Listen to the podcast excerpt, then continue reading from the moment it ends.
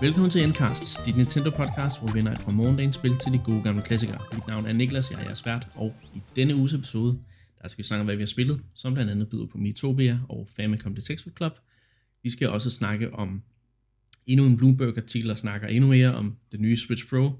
Vi skal snakke om, øh, at Pokémon Legends har fået en udgivelsesdato, og så er der også nyt fra Monster Hunter Rise øh, på opdateringsfronten. Og i dag, Mark, der er det bare os to. Det er det, Niklas. Anne kunne ikke være her. Nej. Hun øh, var ved at skrive speciale. Det skal der også være plads til, kan man sige. Um, ja, det er vel en once in a lifetime ting. Det er det. så, der, der må Nintendo-podcastet vige, desværre. Men øh, ja. sådan er det jo nogle gange. Men det er godt, at vi er klar til at, at, at lave et lille cast. Um, ja. Som der sagt, jo ting og sager.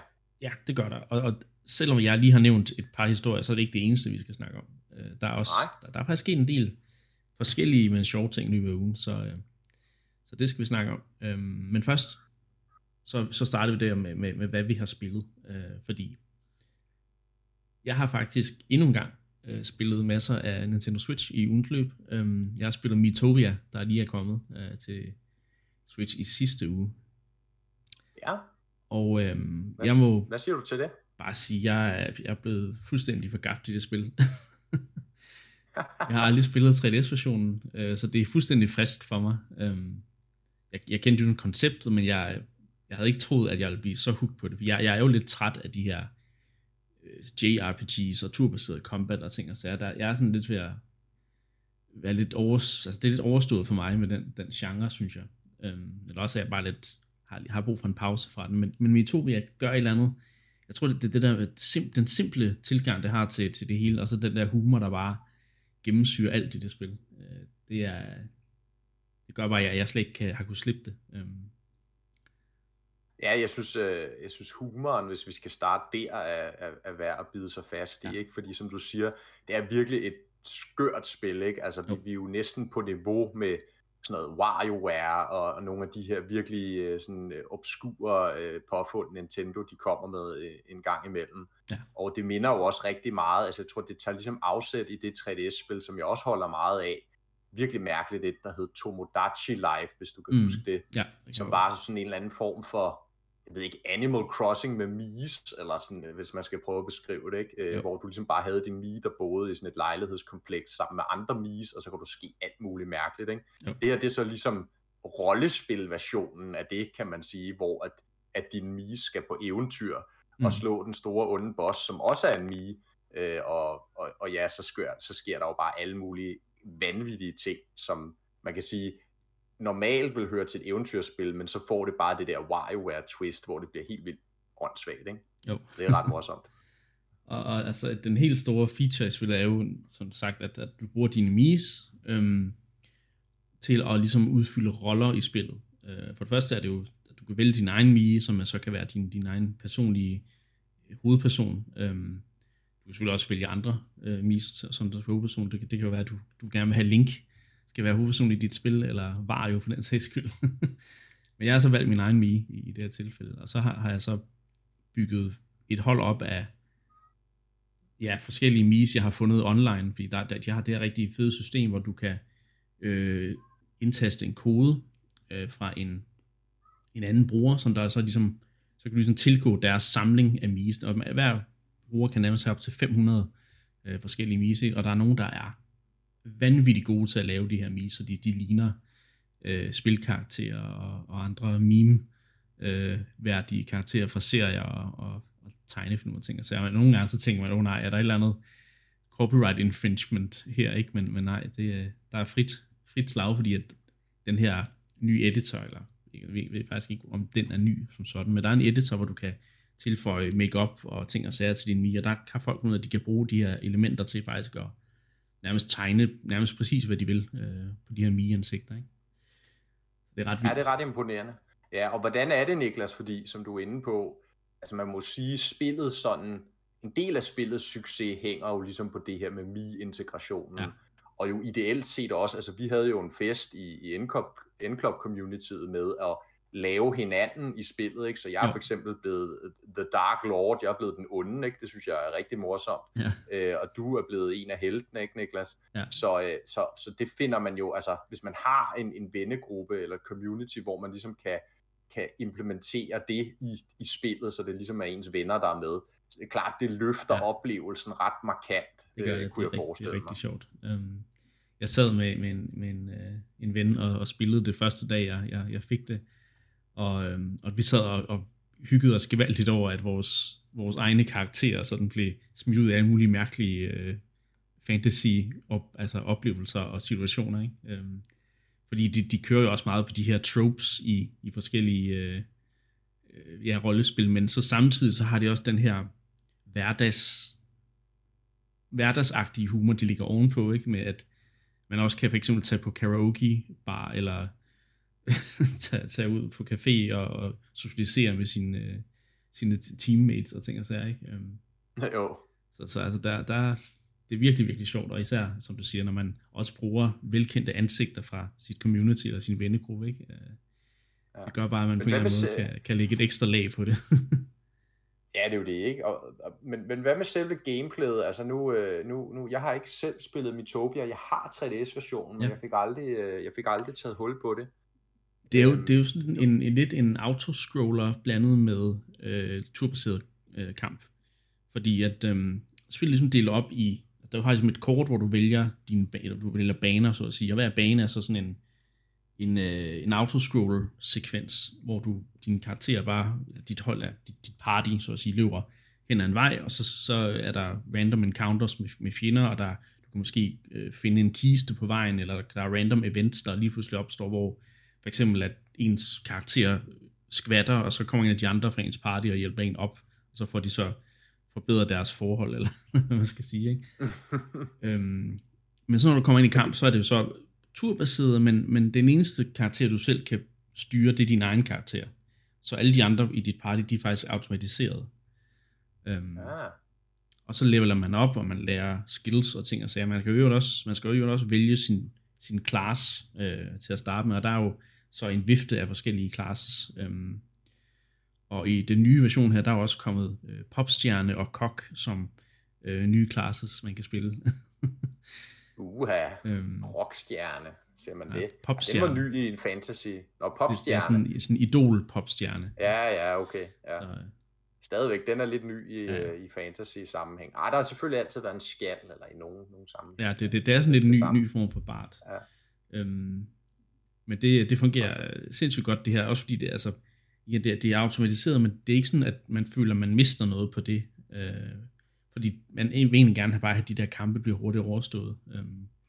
Og det er sjovt at se alle de der interaktioner, der sker, fordi øh, jo, jo mere øh, sådan venskab, man bygger op med sine karakterer imellem, så får de sådan nogle, øh, så får de sådan en venskabslevel, og så kan de unlocke nye, øh, hvad kan man sige, øh, skills, der gør, at de ligesom kan øh, hjælpe hinanden, eller irritere hinanden i kamp. Øh, for eksempel, der er nogen, der sådan, hvis man, er, hvis man er level 2, så skal man prøve at, at øh, hvad kan man sige, imponere den anden ven, så, man, så, så ens karakter prøver ligesom at, at skade mere for at imponere den anden og sådan ting, og det er ret sjovt.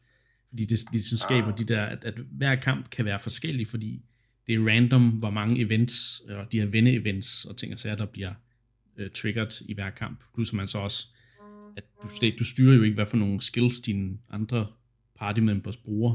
Så det er sådan lidt, altså hver kamp kan være enten mega kaotisk, eller virkelig godt skruet sammen, fordi de bare bruger de helt perfekte AoE skills, sådan, så du bare smadrer de der monstre, ikke? Um. Men det lyder jo også som om, Niklas, altså det, altså det lyder jo også som om, at gameplayet langt hen ad vejen er meget forsimplet. Det er det. Altså i forhold til, hvad man vil finde i et, kan du sige, mere traditionelt JRPG, ikke? Ja, det er ikke, det er, det er ligesom ikke et specielt om, dybt øh, kampsystem på den måde. Så, så det, det, det er et spil, der meget spiller sig selv. Nu så jeg det også streamet, ikke? Det virker som om, det er et spil, der ligesom meget spiller sig selv nærmest ned på sådan idle game niveau, eller tæt mm. på, ikke? Sådan ja. stadiet før måske.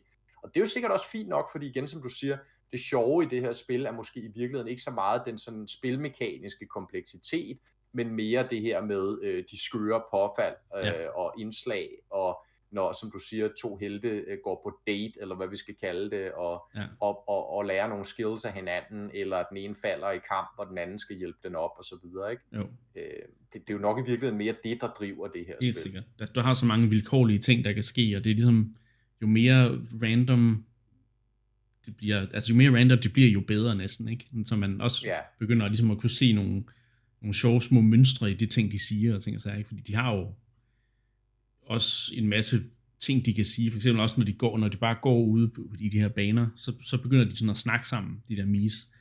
Og så, så er der en, der siger et eller andet, for eksempel, øh, ej, hvor er jeg sulten, og så er, der, så, så, så er der nogle gange, at der kommer sådan en random tankeboble op hos en af de andre, der siger, oh, give me a break, eller sådan noget den stil, ikke? Altså, hvor man, hvor man ligesom prøver at, at, at se, at når i den her situation, der er det som om, man er irriteret på hinanden, og i den her situation, der, er man, der lytter den anden Ah. ikke til, hvad den anden siger, og sådan, Ja. ja. det, er ret, det er ret hilarious Ja. at se, Ja. ja. for nogle interaktioner, Og- der sker. Og det er og især 100% jo- det, der driver det. Ja, og især jo igen, hvis man netop har øh, altså ligesom en samling af mis, som kan man sige er familiemedlemmer, eller venner, eller whatever, ja. ikke? hvor man måske har også nogle interne måder ligesom at drille hinanden lidt på, eller er det. nogle ting, man ynder at sige. Man kan jo give dem, så jeg, de her mis, man kan give dem sådan en kamp, øh, et kampråb, ja. Ja. ligesom også kan, kan fyre af, når der er, når der er kamp. Og det er Ja, jo ret sjovt igen, ikke? hvis man har et eller andet saying, man bruger øh, med sine kammerater, eller et eller andet, at det så lige kommer Ja, i er en kamp, og så siger han det der, og, og, og, og ja, det, det bliver bare morsomt på en eller anden måde. Det er ligesom eleverer spillet, ikke? når man Ja, det har det. øh, det her fundament på plads. Jeg vil sige, hvis man, hvis man overhovedet ikke har det, hvis man spillede det, kan du sige som et, det er jo et singleplayer-spil, men forstå mig ret, du spillede det bare sådan udelukkende som, at du har kun lavet en held, og det er dig selv, og resten er ligesom bare, du ved, tilfældigt genereret mis, mm. Der dukker op hister her, så vil det nok ikke være nær så sjovt, kunne jeg forestille mig. Nej, så der, der mister det helt klart lidt, lidt af gnisten, men altså, øh, jeg, jeg, jeg synes også, at spillet, som altså, det ville fungere, men, men det er bare, Ja. du får det der ekstra lag, når du Mm. putter noget familiært ind i det, øh, eller igen, for eksempel tager, så har jeg, har jeg taget nogle Final Fantasy figurer og lavet dem til villagers, og så er det sjovt at se, hvordan du ligesom kan, hvordan man, man så tænker, op, nu er, nu er Cloud fra Final Fantasy 7, han er lige pludselig blevet sådan en, øh, hvad hedder det, landsby øh, far, eller eller andet den stil, ikke? Og så har du også, jeg har for eksempel Reggie, han er min borgmester i den første landsby. øh, og det, Ja, det, er altså, det er sådan nogle sjovt. små ting, der, der bare gør det ekstra sjovt, ikke? Øh, hvor man, Jo. man selv laver nogle, nogle connections, som man selv synes er, er, er sjove, ikke? Øhm, Hvordan er det, kan man bare automatisk importere mis fra, øh, fra øh, ens venner, øh, venneliste, eller hvordan fungerer det? Øh, jeg har ikke fået det til at fungere med venner endnu. Øhm, der, der er som om, når jeg hver gang jeg vælger en af mine venner på min liste, så, så siger jeg, at den her person har ikke nogen mis. Det kan være, at jeg har kommet til at vælge nogen, der ikke har, har mitopia, Nå. eller hvad man kan sige. Fordi den, jeg tror, den, den, den kan, kan tage fra venner, hvis de ligesom har sat nogle roller op i mitopia. Så du kan se, hvem for har, hvem har Okay. hvem, så, så der, det, er lidt, det virkede ikke helt for mig. Men Nej. øh, så fandt jeg nogle af de her koder øh, online, access codes, tror jeg det hedder, øh, hvor jeg så kunne, kunne finde øh, online øh, brugere, som der ligesom havde, så jeg kunne tilgå dem og se, hvad for nogle de havde, også i hvad for nogle roller og ting og sager, ikke? Øhm, Ah, og så kan man også bare importere fra sit eget, hvis du har nogle mis på din Switch, så kan du også importere derfra. ja. Øhm, ja, men det er jo igen lidt det der med, det kan jeg huske fra nogle af de tidligere spil, også på Wii'en der, der, der havde ligesom Mi-integration, at, at når det er de der spil, hvor du ligesom så selv skal, altså du kan kun læse lokalt fra konsollen, og hvis man så kun har, i mit tilfælde har jeg jo ofte bare mig selv, og så måske min kæreste, ikke? Så jeg har ligesom kun to figurer at vælge mellem, så hvis det er et spil, der kræver måske sige 10 figurer, så skal jeg så først sidde og oprette, du ved, Mm. finde på de resterende 8 figurer selv. Og så er allerede der har, har jeg lidt tabt pusen, ikke? Fordi Jo. Hvem gider det? Det er derfor, jeg synes, det er så vigtigt, det er sådan et spil her netop, at det er nemt lige hurtigt at sådan suge mis ind, ikke? Altså- Enten som du siger med en eller anden online database, eller på sin venneliste, at man lige hurtigt kan... Det er heller ikke, fordi det, det er svært. Det er, at du får menuen ligesom, øh, hvor du, du kan både vælge venner og de her access codes og ting og sager. Jeg, jeg havde bare ikke lige, når jeg valgte venner fra min venliste, på det var også den første dag, tror jeg, så der var, kunne jeg ikke lige finde nogen, der havde, havde et Mitopia-bibliotek. Jeg kunne, ikke, jeg kunne ikke bare tilgå deres, hvad kan man sige, Nej. lokale mis. Øhm, Nej, det er jo lidt ærgerligt, synes jeg. Men, uh, men det er sikkert det eller andet med, at man skal give lov til det, eller man skal sige, ikke Ja, ved det er at det spille nok. spillet. Øhm, Det er jo nok ret i. Så der, der er sikkert noget der, men jeg synes ikke, det er fordi, det, det er svært at bruge som sådan. Det er bare lige, man skal lige finde ud af, hvad der er hvad. Øhm, og så i øvrigt også, når man har tilgået forskellige af de her online-brugere, så får du faktisk en, en, sådan en history-liste, så du meget hurtigt kan tilgå de online-brugere, du har været inde på. For eksempel, hvis du nu har været inde på en, der har 500 øh, Nintendo Mii's, øhm, og du synes, at der, de laver nogle sindssygt fede nogen, så kan du ligesom hurtigt komme tilbage til, til den, du har tilgået før. Øh, så jeg synes faktisk ikke, det er så... Altså, jeg synes faktisk, det, det fungerer ret nemt, og hvis du også er... Altså, der er også noget for spillere som mig, som der faktisk godt kan lide at sidde og lave de her mis, og være kreativ med dem, så, så man, man kan både være lidt ligesom dig og sige, du, du er måske ikke så interesseret i at lave dem selv, men der er masser af muligheder for, at du kan, du kan hente ned fra alle mulige steder, ikke? Øh, både venner og fra, fra online, men det kræver så lige, at man laver en Google search på Metopia Access Codes. Um, så, så man skal måske lige fifle lidt med det. Det er ikke sådan, uh, ikke sådan så nemt, som det kunne have været, men igen, det er jo sådan typisk Nintendo uh, online ja. ting, ikke? Men jeg, jeg synes heller ikke, at det er, fordi det er overbesværligt. Uh, hvis man lige uh, har lidt, lidt Google-snille. så så all in all en succes lyder det Jeg synes, øh, jeg, har, jeg har spillet, øh, jeg tror jeg er på den tredje, det tredje område i spillet lige nu. Øhm, og uden at sige for meget, så, så, så, så sker der lidt en ændring hver gang, man, man, får, man ændrer lidt på sit party i løbet af spillet et par gange. Øh, og det er også ret fedt, fordi så, så får du ligesom resettet nogle ting og får, får lov at, at, at prøve nogle andre øh, classes og ting og sager. Ikke? Øhm, og, så jeg synes egentlig, at, at der er selvfølgelig nogle ting, altså jeg begynder nu at, at bemærke, at der er nogle af de samme events, der sker, der er nogle af de samme talebobler, der kommer op, så der er ikke lige så meget friskt øh, over det længere. Der er, der er ligesom nogle ting, der begynder at gå igen, så det kan godt blive lidt øh, sådan lidt øh, repetitivt, men all in all, så har jeg haft indtil videre haft en, en fest med spillet, og jeg synes, det har været sindssygt sjovt. Også det der med at så se Teddy øh, streame på Endclub, og ligesom ja, se, hvordan han gør ting. Jeg, jeg, det er jo sjovt, fordi at den måde, jeg har lavet min karakter på øh, i, altså, i mit eget spil, det er også den måde, jeg blev lavet på i, øh,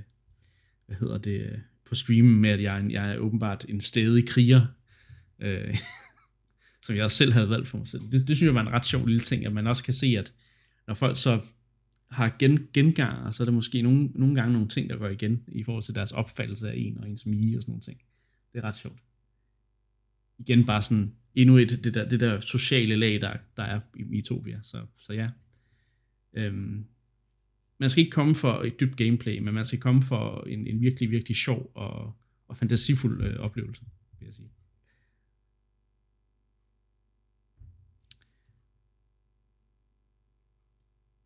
Jeg har ikke mere at tilføje, Niklas. Så synes jeg, vi skal gå videre til et spil, du har noget tilføje til. Øhm, Ja. Famicom Detective Club har du spillet videre i. Øhm. Ja, ja. Jeg insisterede på, at det skulle øh, på programmet i denne her uge også, fordi at... Øh... Du blev færdig med det første, eller hvad? Ja, jeg kom, øh, jeg kom hele vejen igennem øh, det første af spillene, The Missing Air, øh, i den forgangne uge, og til med at jeg kommet næsten hele vejen igennem af det andet spil, uh, The Girl Who Stands Behind. Okay. Og jeg må bare sige, at jeg ikke er blevet mindre imponeret over de her spil, som jeg har spillet, og især også er kommet ind i The Girl Who Stands Behind, som jeg synes faktisk er det markant bedre spil af de to. Okay. Ikke fordi The Missing er dårligt overhovedet. Rigtig fin, spændende historie. Øh, men The Girl Who Stands Behind tager det ligesom op på et andet niveau. Mm. Øh, det er sådan et, et mormysterie på den japanske, hvad hedder det, high school. Der er en student, der bliver fundet død, og så florerer der et eller andet rygte om, at, øh, at der er faktisk et spøgelse på den her skole, øh, en, en pige sådan dækket i blodet, der sådan viser sig en gang imellem for de studerende, så kan man se, at hun står sådan bag dem, så hvis de kigger i et spejl ja. eller et eller andet, så står hun så bagvæk. Det er i titlen på spillet, så The Girl Who Stands Behind. Det lyder uhyggeligt. Og øh, ja, det, det er super uhyggeligt, så, så det er faktisk markant mere uhyggeligt end The Missing Air, vil jeg sige. Det kan jeg jo godt lide. Ja. Øh, og så samtidig er der også noget med, øh, med nogle med lærerne, er lærerne involveret i det her, fordi at så finder ham her detektiven, øh, man spiller den samme detektiv i øvrigt som i det første spil, ja. øh, selvom det jo er en prequel til The Missing Air, det er jo der, det bliver lidt interessant der også, ja. Øh, så er der nogle genganger også figurmæssigt, men, øh, men han begynder også at se nogle af de her lærere sådan i det, i det japanske natteliv og sådan noget, man kommer ind på nogle natklubber og noget, det er sådan, at det, er sådan, det, det har ret mange aspekter og lag i sig, vil jeg sige, som, ja. som, som imponerede mig, og som jeg bestemt ikke havde regnet at se igen i et, øh, i et Nintendo-spil. Så, så det er virkelig en, en oplevelse værd, synes jeg. En anden mm. ting, der jeg, jeg gerne vil fremhæve ved, ved, ved The Girl Who Stands Behind, er, at man kan godt mærke, det kom jo så et år efter The Missing Air tilbage der i 88 og 89. Ja. Og som jeg tror, jeg fik sagt i seneste episode, så brokkede jeg mig lidt over der i The Missing Air, at, at gameplayet virkede sådan lidt afdanket, sådan lidt meget, man skulle brute force sig igennem nogle af løsningerne, det her med at tale med figurerne, mm. sådan bare prøve alle tingene på listen, indtil man fik sagt et eller andet korrekt, så man kunne komme videre i historien. Det virkede sådan lidt tilfældigt der. Der kan man godt mærke faktisk i The Girl Who Stands Behind, at Nintendo ligesom selv er nået den konklusion, dengang udviklerne var selv ligesom nået frem til, at det var faktisk for sådan arbitrært, hvad man skulle gøre, så der er sådan et meget bedre flow i gameplayet ja. i The Girl Who Stands Behind. Det er sådan meget mere logisk hele tiden. Hvad er det ligesom, jeg skal spørge den pågældende person om? Interviewer for eksempel, hvad giver mening at spørge om nu? Om nu er det denne her person, så siger hun så noget om måske en anden person, der ved noget om. Så lad os spørge om den anden person. Hvad, hvad, hvad, hvad er det for en? Øh, og så videre. Plus de har også øh, implementeret en ny funktion, hvor at hovedpersonen ligesom kan tænke, mens han for eksempel igen snakker med de her mennesker, så kan du lige vælge den her tænk, og så kan han så ligesom komme med et, et, et hint til, hvad er det ligesom det næste, du bør fokusere på? Hvad er det næste, du bør spørge om? Eller det næste måske, hvis du har en item, du kan vise til, mm. til, til den her person, du står overfor. Så gameplayet er meget mere smooth i The Girl Who Stands Behind, som okay. ligesom også giver bare en meget bedre helhedsoplevelse. Ja, det er meget fedt. Så ja, og så igen, altså bare, altså kan man sige, modenheden, eller hvad vi skal kalde det, i de her historier. Også nu fik jeg spillet Missing Air to End, der, der er også nogle, nogle, nogle ret sådan, kan du sige, altså sådan chokerende elementer i historiefortællingen. Jeg kan selvfølgelig ikke rigtig røbe det, uden ligesom at, Nej, at afsløre, hvad der sker. Men, men igen, når man tænker normalt Nintendo-spil, og hvad er det for nogle historier, Nintendo skriver ind i deres spil, er det jo noget helt, helt, helt andet, det her. Ikke? Ja. Også fordi, igen, det er så gammelt. Nintendo har været ligesom det tidligt i deres levetid, hvor de laver computerspil, øh, selvfølgelig. Øh, og, og de har ligesom eksperimenteret med de her forskellige genrer, og ligesom også bevæget sig over i den her meget mere, kan du sige, voksenorienterede visuelle novelle-genre med nogle sådan øh, mormysterier, der virkelig har noget krudt øh, bag sig, ikke? Og, mm. og nogle alvorlige temaer i virkeligheden, som man jo har meget svært ved at forestille sig Nintendo lave i dag, ikke? Så, øh, så jeg synes virkelig, de er spændende. Jeg har virkelig nyt at spille igennem de her to spil, og som sagt, det bliver kun bedre. Og så kan jeg måske også svare på det dilemma, som jeg stillede i seneste episode, det her med, hvilke af spillene skal man spille først? Mm. Der er jeg nu efter selv at have prøvet det helt, helt overbevist om. Start med The Missing Air. Selvom The Girl Who Stands Behind er en prequel, så udkom det jo altså året efter The Missing Air. Ja. Der er de her gameplay-forbedringer, som gør, at hvis du kan sige, hvis du først havde spillet The Girl Who Stands Behind, og så kom over i The Missing Air, så ville du tænke, hvad, sk- hvad sker der for gameplayet her? Ikke? Hvorfor, ja. hvorfor er det ikke lige så smooth? Så det er øh, samtidig med... En, en, en, et step up fra, at du går fra ja. noget, der egentlig er meget godt, til noget, der bare bliver bedre. Ja, der er endnu bedre, ikke? Og så, som sagt, jeg synes også lige, historiefortællingen får et nyk op. Det kan så bare være, fordi at den historie, der er i The Girl Who Stands Behind, resonerer lidt mere med mig. Mm. Jeg, jeg synes, den er mere spændende ja. øh, end, end den, der var i The Missing Air. Jeg har hørt andre på nettet sige det omvendt, ikke? Så ja, ja. igen, det er bare for at sige, de er, de er super gode begge to. The Girl Who Stands Behind, et tak op øh, for, for mig i hvert fald. Så, øh, men, men jeg er blevet vild med de her øh, to spil. Virkelig glad for at have spillet dem langt mm. om længe, efter kun at have læst om dem i så mange år. Øh, faktisk blevet så vild med dem, øh, som jeg også linkede dig, Niklas. Jeg bliver simpelthen nødt til at gå ind og bestille den japanske Collectors Edition, som er udkommet. Desværre ja. kun i Japan jo, hvor man så får spillene fysisk. Fordi det, det. jeg synes simpelthen, de er så seje, og det er ligesom en, en brik i sådan Nintendo-historien, der er, er meget... Ja, man, man kan diskutere, hvor vigtig den er, men den er super interessant, synes mm. jeg. Ja. Øh, så, så, så det skylder man sig at prøve, hvis man er Nintendo-entusiast, og, og igen bare har en, en perifer interesse i visuelle noveller, og også nogle mormysterier helt ja. generelt. Ikke? Ja. Så det var lige en follow-up, for Jamen, lige at tale endnu mere varmt om, om de her to uh, Famicom. Jeg skal så i øvrigt også lige beklage jo, jeg skal lige beklage, at jeg fik sagt det seneste episode, at man kan købe dem separat.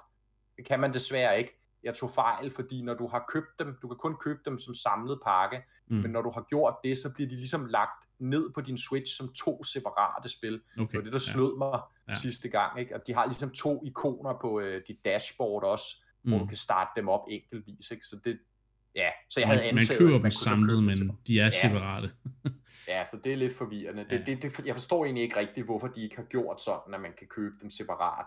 Fordi netop det ville være oplagt ligesom mm. At starte med det ene, se, er det noget for en, og så købe nummer to, hvis, hvis, hvis det er sagen. Ikke? Øh, Jo. Men det kan man altså ikke. Man skal købe dem som samlet pakke. Ja. Så øh, det, det er en lille, lille rettelse. Okay. Jamen, øh, varm anbefaling, helt klart. Og det, øh, jeg, jeg er faktisk lidt mere interesseret nu, øh, efter jeg har hørt om det andet spil. nu må vi se. Øhm, nu skal vi faktisk, vi, vi, vi holder os lige til opfølgning øh, her. Fordi sidste gang, der, øh, der anmeldte du jo øh, Calculator-appen til Switch. Oh ja, Som måske bliver der var også lidt, krediteret for. det, det, det bliver der krediteret for fra flere fronter, og det er jeg jo glad for at høre. Ja. Både inde på Endclub og for venner og bekendte, der hørte podcastet, at øh, de var i hvert fald tilfredse med anmeldelsen, og så kan Ja. jeg jo ikke øh, Det var godt. bede om mere. Ja, det var, det var jeg også. Øhm, jeg blev i hvert fald øh, meget klog på, på den her app. Øhm, men, men nu er samme firma altså ude med en ny en, som hedder ja. Spy Alarm. Og øhm, i den her nye Spy Alarm app, der kan man altså bruge sin Joy-Con, den Joy-Con, der har den infrarøde, infrarøde kamera, der kan bruge den som spionkamera. Og ligesom, øh, at, at hvis du, du lægger Joy-Con ned, og så, så skyder den ligesom en infrarød øh, sådan stråle ud, og så hvis der er noget, der ligesom kommer i vejen for den stråle, så, så, så øh, trigger det en alarm. Ja, hvad skal man bruge det til? Det er øh, interessant, at en spillekonsol har kommer til at få den funktion, hvis du køber den her app. Ikke? Um, Ja, altså de, de, de, de, de præsenterer det jo nærmest som om, du ved, øh, åh, hvis der kommer nogen for at vel stjæle din Switch, du ved, når de så kommer forbi øh, den højre Joy-Con, der skyder den her infrarøde stråle ud, og de blokerer signalet, og så begynder Switchen at larme og bip, og jeg ved det ikke, jeg har ikke selv prøvet det, men altså, så, så, så, øh, så brokker den sig, lad os sige det sådan, og så er tyven ligesom afsløret. Øh, det er jo, øh, det er bizart fascinerende, bliver jeg nødt til at sige Ja. at, øh, at de er klar. Altså, så, så jeg må jo konstatere, at øh, jeg tror, jeg fik sagt igen seneste episode, at, øh, at, at Calculator var nok deres, kan man sige, det her, øh, jeg tror de er fra Canada, det her kanadiske firma, der hedder Sabec, der laver de her mærkelige utility apps på Switch. At Calculator var måske ligesom deres mest interessante udgivelse indtil nu. Der må man bare sige en uge senere, der tager Infrared Spy Alarm øh, appen måske nok alligevel kagen her. Eller hvad Ja. tænker du?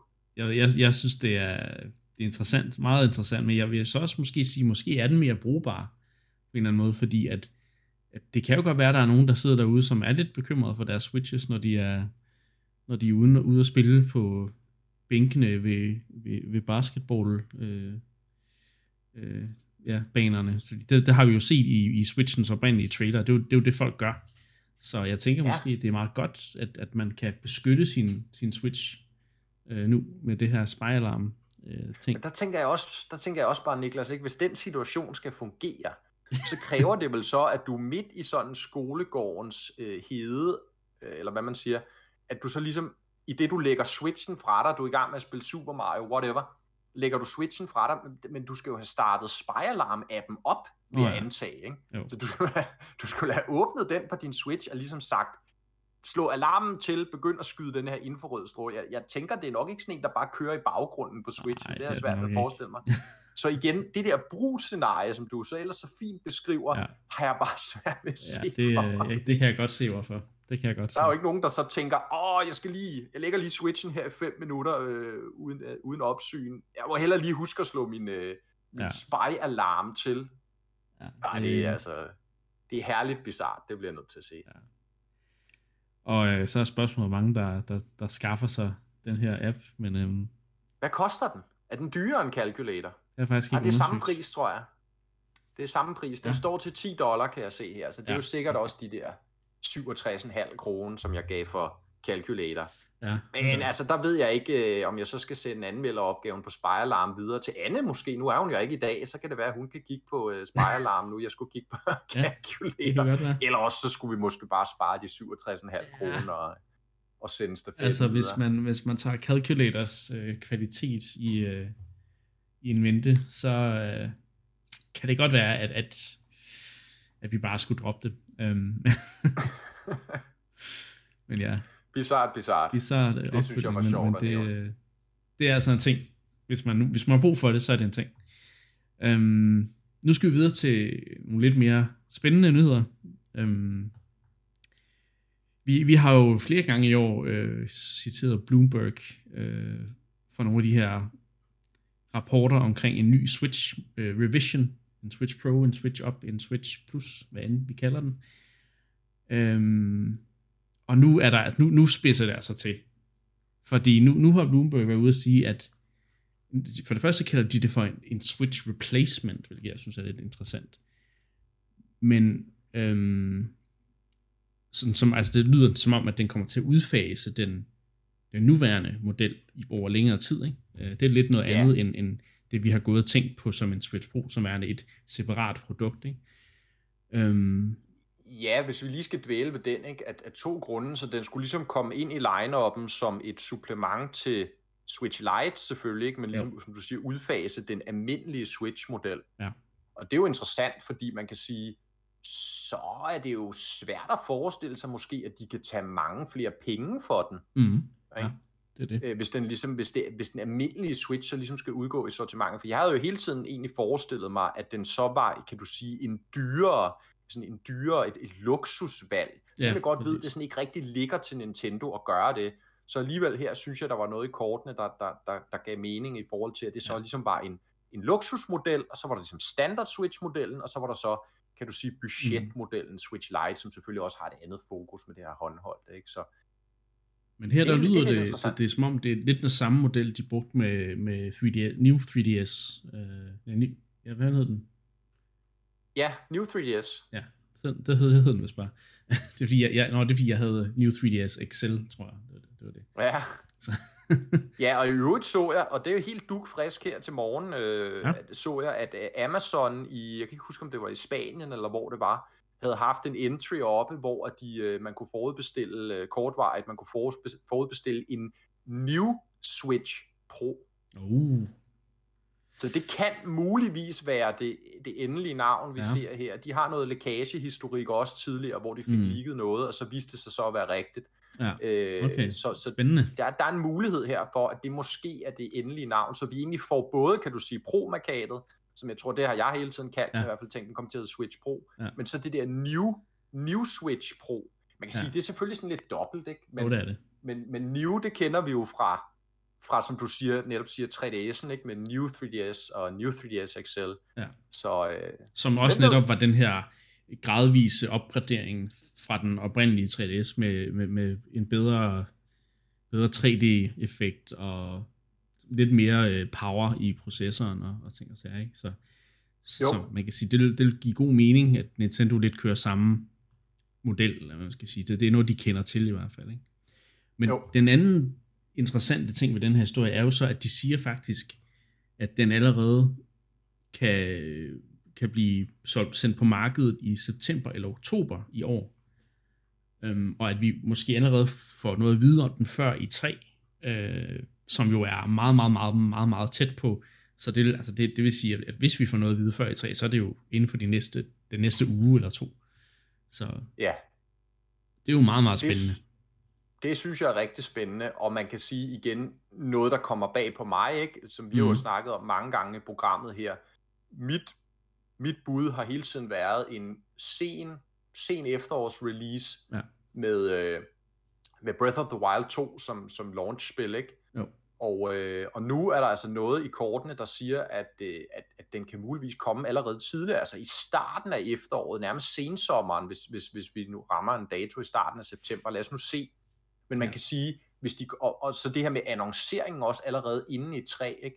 Fordi det der jo hele tiden, øh, man hele tiden skal tænke over med de her annonceringer, det er jo lige så snart de har annonceret, at den her model kommer, ja. så er det klart, så vil man formentlig se et, et, et stop, eller kan du sige, et fald i salget af almindelige Switch-konsoller, fordi mm. så sidder forbrugerne jo derude og tænker, nå, men, men hvis den bedre model kommer om to måneder, så er der jo ingen grund til at købe den nuværende model på markedet, medmindre den selvfølgelig er markant billigere. Mm. Men igen, hvis der taler om, at den egentlig bare går ind og erstatter den eksisterende Switch, måske kommer til at ligge i samme prisleje, måske en anelse dyrere, så er det jo klart, så venter man jo. Mm. Fordi hvorfor skulle man så købe gårdsdagens model, når den nye kommer lige om lidt? Øh, så hvis den bliver annonceret her, lad os sige næste uge, inden E3, jamen så kommer den jo nok der kun få måneder senere, september, oktober, som rygtet her Ja, går på. Helt sikkert. Det overrasker mig. Også fordi en anden ting, som vi bliver nødt til at nævne her, jo stadigvæk, der er stadig mangel på de her computerchips. Ja, der, Der, er- de har svært ved at producere nok ude i, i, i Østen til alle de forskellige tekniske apparater. Ikke? De, Sony kan ikke få lavet nok til deres Playstation. Nvidia kan ikke få lavet nok til deres grafikkort. Altså alle mulige computerproducenter, der skal bruge de her chips, har problemer med at få Ja. leveret dem. Er Nintendo virkelig et sted, hvor at de har nok styr på deres supply mm. til, at, at de kan gå i luften med det her, øh, med det her produkt, uden at, kan man sige, det bliver helt umuligt at få fat på. Det vil tiden jo vise, Ja. men altså, man må antage, at de har i, i en vis grad styr på, på supply chain, når de, øh, når de kan gå ud og release den på det her tidspunkt. Ja. Hvis, hvis rygtet viser sig at være sandt. Ikke? Det er det. Altså, det er meget sjovt med alle de her ting. De begynder lidt at line op de her forskellige rygter med, for, altså, vi har haft med de, de skærme, der, der skulle bruges til, som der begynder at blive produceret her i juni, og at så, så kommer der til at være en eller anden form for efterårsrelease, og så videre. Ikke? Og man kan sige, det ville være, måske også være meget fedt, hvis de måske i tweet eller en eller anden trailer sender en lille trailer ud en uge før E3, og så til E3 går lidt mere i, i dybden med at vise nogle spil, der, der kører på den her maskine. Ikke? Øhm, så jeg, jeg tror godt, det vil kunne fungere øh, på den her Jo. måde at rampe PR op. Øhm, Jo, og det der jo også, og det der jo også kan man sige igen gør det endnu mere interessant, det er det her med, at, at der står også i den her Bloomberg-artikel, at en af grunden, altså en af forklaringerne på, hvorfor Nintendo måske vil gå ud og annoncere maskinen allerede inden i 3, det er simpelthen for at give deres øh, samarbejdspartnere, og som selvfølgelig sige deres egne spilfirmaer, øh, mulighed for ligesom at komme, møde op til E3 med trailer, med gameplay fra mm, deres kommende spil til denne her Switch Pro, som formentlig jo har øh, noget beefy og hardware, der kan lave noget flottere grafik og så videre. Vi har snakket om det her en del gange. mm, Så de ligesom ikke skal, du ved, dukke op til E3, og så vise de her trailere, som, som ser meget flottere ud, end hvad vi normalt vil kunne forvente af en almindelig Switch. Ikke? Jo. Så det, at den ligesom er en Switch Pro, den er blevet annonceret, den kommer, så kan øh, udviklerne her tage til E3 med de flotteste flotteste trailers, de flotteste gameplay-demonstrationer af de her spil, der så eventuelt, øh, der, ja. der så eventuelt kommer til, øh, til, til maskinen. Ikke? ja, præcis. Det giver også god mening, synes jeg. Helt sikkert. Øh, Helt sikkert. Øhm, at, at Nintendo så ikke endnu har fortalt og noget omkring deres E3-planer, det er, det er lidt atypisk øh, for dem, men øh, det, det håber vi snart, øh, der kommer mere information omkring. I forhold til, hvad, hvad dag og, og tid, der kommer til at være øh, en eller anden form for præsentation. Jeg ved jo ikke, om det er en direct, men øh, det kunne man jo forestille sig, det var. de har jo sagt, at, at, der, at de er en del af I3, ikke? så og der kommer en video. Ja. kommer en video af en eller anden art. Ja. så, øh, men, men ja, det er virkelig spændende, og, og igen, jeg, nu, nu, altså, nu, nu, nu kan man næsten smage det, ikke? Altså, når, når Jo, de, når jo, nu kommer det lige pludselig meget tæt på, og nærmest tættere på, end jeg havde øh, Ja. tur håb Men det sætter selvfølgelig også de her Bloomberg-rapporter på prøve nu. Altså, det må man sige. er, er det, kommer det til at ske? Øh, eller er det bare, har det hele bare været nogle planer, der er nogen, der har overhørt på et tidspunkt? Men altså, der, der er bare så mange tegn, der peger hen i det. Ikke? Altså, der, der er så mange informationer, folk har, som der virker så konkrete, at, at altså, Ja, jeg så også øh, et, et andet stort spilsite, jo øh, Eurogamer, der også har et rigtig godt renommé i forhold til at, at, fortælle øh, sandheden, så at sige, og ikke løbe med falske vinde. Ja. De var ude at sige også samme eftermiddag, at, at, at de havde ligesom krydstjekket Bloombergs historie med deres kilder, mm, deres insiderkilder, de har forskellige steder i branchen, Ja. og de kunne altså bekræfte, at den, at den er god nok. Ja. Så, så, så nu hænger den altså på, på flere af de her Ja. ja. menneskers skuldre i hvert fald. Så Helt de, sikkert. de taber Jamen, så- noget ansigt, hvis ikke det her det holder vand. Så øh, nu må vi se. det er jo, så kommer det også til at være en af de dårligst holdte Nintendo-hemmeligheder nogensinde i hvert fald. ja. Hvis det viser sig at være sandt. Øhm, det håber jeg jo, fordi jeg, jeg, jeg kan mærke, at min Switch den begynder at, at vise tegn på, øh, på slid. Nå, okay. øh, jeg synes, blæseren er begyndt at lyde lidt mærkeligt, og ja, mine Joy-Cons, jeg synes jeg ikke er helt... Dem har jeg så heller ikke skiftet ud siden øh, release, vel? Men, Nej, de var jo aldrig super gode, så... Så jeg, jeg glæder mig til... Jeg, jeg kunne godt bruge en opgradering, det, det vil jeg sige. Det, øh, det vil være en, en, en, øh, en velkommen øh, tilføjelse til mit til min maskine, til, min, ja, til mit, mit, mit tv-møbel, skal vi bare sige. Men også alt det, det her med, at den, den faser den gamle standard Switch ud, så giver det jo rigtig god mening, at de er gået efter det her hybrid, øh, hvad hedder det, øhm, hybrid, den hybridmodel med, altså stadigvæk, det er en Switch, der både er håndholdt og en, en tv-konsol, ikke? Øhm, som vi snakkede om til at starte med, har vi jo snakket om, at måske endda, at de ville have lavet en Switch, der bare var nærmest TV-only, ikke? Øhm, men de holder virkelig ved, at det skal være en, en hybridkonsol, og det synes jeg er vigtigt. Altså, det er en vigtig del af deres strategi, ikke? Så, så ja. Men øhm, det var vist det omkring øh, det nyeste, den nyeste rapport fra Bloomberg. ja. Øhm, så er der en lille historie, du gerne vil, du gerne vil have med, øh, Mark. Det er sådan en, øh, sådan en tech øh, udvikler ting. Øhm, ja. Som, som, det er en krydsning mellem Zelda, en Zelda 64 demo og Portal øh, Game Mechanics. altså Portal, ja. som vi kender fra, det er, jo, det er jo Valve, der har lavet de her puzzle, øh, to ja, first, first person puzzle spil, hvor du skal sætte portaler for at løse gåder, ikke? Ja, Ja, to, to spil, som jo er, er blevet meget roste for ligesom deres ja. originalitet og deres sådan helt vildt kreative tilgang til, mm. Til, til spildesign, og ja, som du siger, de her, den her portalmekanik med, at du kan ligesom skyde en portal, så kan du ligesom kigge igennem den, og så se et andet sted hen i banen, og så kan du også gå igennem den, og så ligesom mm. dukke op det samme sted, ikke? Mm. Det er sådan blevet meget ikonisk mekanik for de to spil, ikke?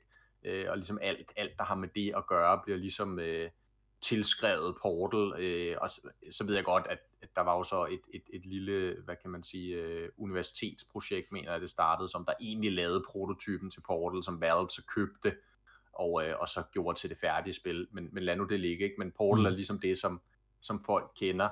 Men der synes jeg var en sjov historie, fordi den forgangne uge, der har vi hørt en del til øh, en, øh, en, en udvikler, en Nintendo-udvikler, der har øh, været hos Nintendo i, i mange år, helt tilbage fra, fra starten af 90'erne, der hedder Giles, Giles Goddard. Jeg tror, jeg udtaler det rigtigt. Mm. Øh, men øh, han var ligesom den første øh, udenlandske øh, kan du sige, person, der blev ansat hos Nintendo der i starten af 90'erne og skulle hjælpe med at udvikle spil. Han var programmør. Ja. Og, øh, og stod bag nogle af de her meget, meget centrale spil op igennem 90'erne, Øh, blandt andet så lavede han øh, til, altså så, så bidrog han til Super Mario 64. Han lavede specifikt den der startskærm, hvor Marios ansigt mm. kommer op, og I kan alle sammen huske, når man kan ligesom trække rundt i hans ansigt, og han kan lave sjove grimasser. Ja. Det var ligesom Giles Goddard, der, der, øh, der programmerede den del, ikke? Øh, havde en, en, en, en hovedrolle i udviklingen af Star Fox også, og så videre. Så han har ligesom været en meget central Nintendo-figur øh, selvom man ikke har hørt så meget til ham igennem årene. Man er ligesom blevet sådan en, en interessant figur i forhold til også det der med en vesterlænding, der kommer til, til Japan og så øh, ja. arbejder hos Nintendo og, og, og sammen med Miyamoto og så videre. Ikke? Nå, men, men, men Goddard her, han har været ude og, og give nogle interviews i den seneste uge. Han var også på Reddit og lave en Ask Me uh, Anything. Og, øh, og der synes jeg, der er nogle rigtig sjove citater derfra. Øh, mm. En af dem, øh, og det her, som du siger med, øh, med Portal, og øh, Zelda 64, fordi at øh, Goddard, han siger altså, Nå, men ja, det der portal, det var da sygt fedt, men, og den der mekanik der med de to øh, portaler, man kunne sætte, og så kunne man løbe igennem den og så videre. Det lavede jeg altså tilbage på Nintendo 64, siger han så, ikke? Og han lavede det specifikt, øh, han lavede det specifikt øh, til en, øh, en, kan du sige, tidligt i, i, i Ocarina of Times udviklingstid, der hvor det nærmest bare var en, en tech-demo, og de... Øh, og de prøvede en masse forskellige ting af i, i 3D, ikke? Ligesom det var jo helt nyt. hvad kunne man, hvad kunne man ikke, og så videre. Ja. Og, øh, og der, der, der påstår han altså, han har så ikke noget, han kan bevise det med, men han påstår i hvert fald, at han havde en, en mekanik med de her portaler, øh, hvor at øh, fuldstændig tilsvarende Link kunne ligesom kigge igennem portalen og se et andet sted hen, og han kunne så gå igennem og så mm. komme derhen. Fuldstændig ligesom vi kender fra Portal. Og øh, ja, så siger han så, at øh, jamen den, altså, for, af en eller anden grund, så blev den så ikke ligesom udvalgt til at, at, at komme med i det færdige spil. Nej. Så den øh, kom altså aldrig videre end, kan du sige, demostadiet. Øh, så øh, det er jo så bare, hvad det er, men altså, det kunne måske have givet Ocarina of Time et ekstra et ekstra aspekt, og kunne måske have sat Portal i et lidt andet lys, øh, ja. hvis, hvis det her øh, det projekt, den her demo, den havde, det havde set det havde set dagens lys dengang. Ja. Det kunne være interessant mekanik i, i Zelda-regi, synes jeg. ja, ja, præcis. Især fordi ja, øh. hele den her puzzle-solving ting er jo også meget centralt for Zelda, ikke? Så. Ja, men utrolig, altså utrolig interessante interviews, han giver. Jeg kan varmt anbefale at, øh, at, at læse dem også ind på Reddit og læse den der Ask Me Anything. Altså han snakker jo også bare om det her med altså sådan forholdet til Miyamoto, ikke? Hvordan er han, altså det her mytiske mm. figur jo hos Nintendo, hvordan er han at arbejde sammen med, ikke? Øh, og han siger jo, altså han siger jo kun sådan positive ting, ikke? Men man kan godt fornemme sådan mellem linjerne, altså selvfølgelig er der jo også nogle gange, hvor Miyamoto han har kunne være hård og kontant, og ligesom bare sådan komme ind og fare idéer af bordet, fordi det var ikke, det var ikke godt nok, ikke? eller det, det var ikke mm. der, vi skulle hen.